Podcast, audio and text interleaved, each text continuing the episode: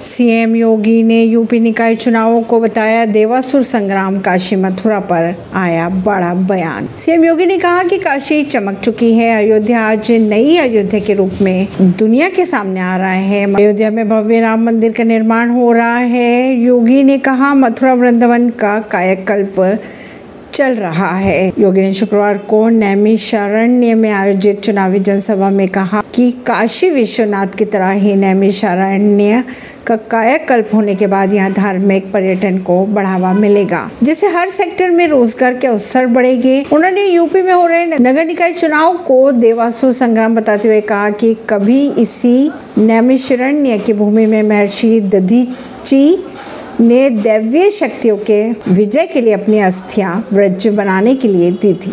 मुख्यमंत्री योगी ने कहा कि अत्यंत पवित्र और साधकों को सिद्ध प्रदान करने वाली यह तीर्थ भूमि है। कोटि कोटि नमन किया? योगी ने यह भी कहा कि दुनिया में इतिहास भले ही उंगलियों पे गिना जा सके, मगर नैमिषारण्य का इतिहास हज़ारों हज़ारों साल पुराना है। योगी ने यह भी कहा कि नौ साल पहले की अगर बात की जाए तो भारत को लोग संदेह की निगाह से देखते थे, लेकिन भारत ने अपना परचम अब दुनिया में फैला दिया है। ऐसी खबरों को जानने के लिए जुड़े रहिए जनता सरिश्ता पॉडकास्ट से। नई दिल्ली से।